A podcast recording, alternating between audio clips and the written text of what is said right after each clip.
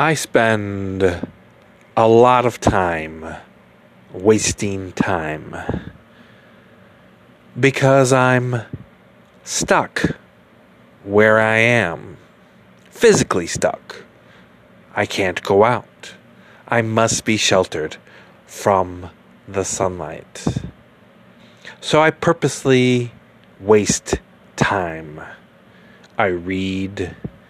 I get online and fuck with humans. I watch television and movies. I escape into fantasy so that I can while away the hours. Too many people escape their lives because they feel stuck. They feel stuck physically, emotionally, financially. All the lees you can think of. They feel stuck. And it's not a good feeling to feel stuck. So they escape. They use drugs. They use alcohol. They use fantasy, movies, television, books.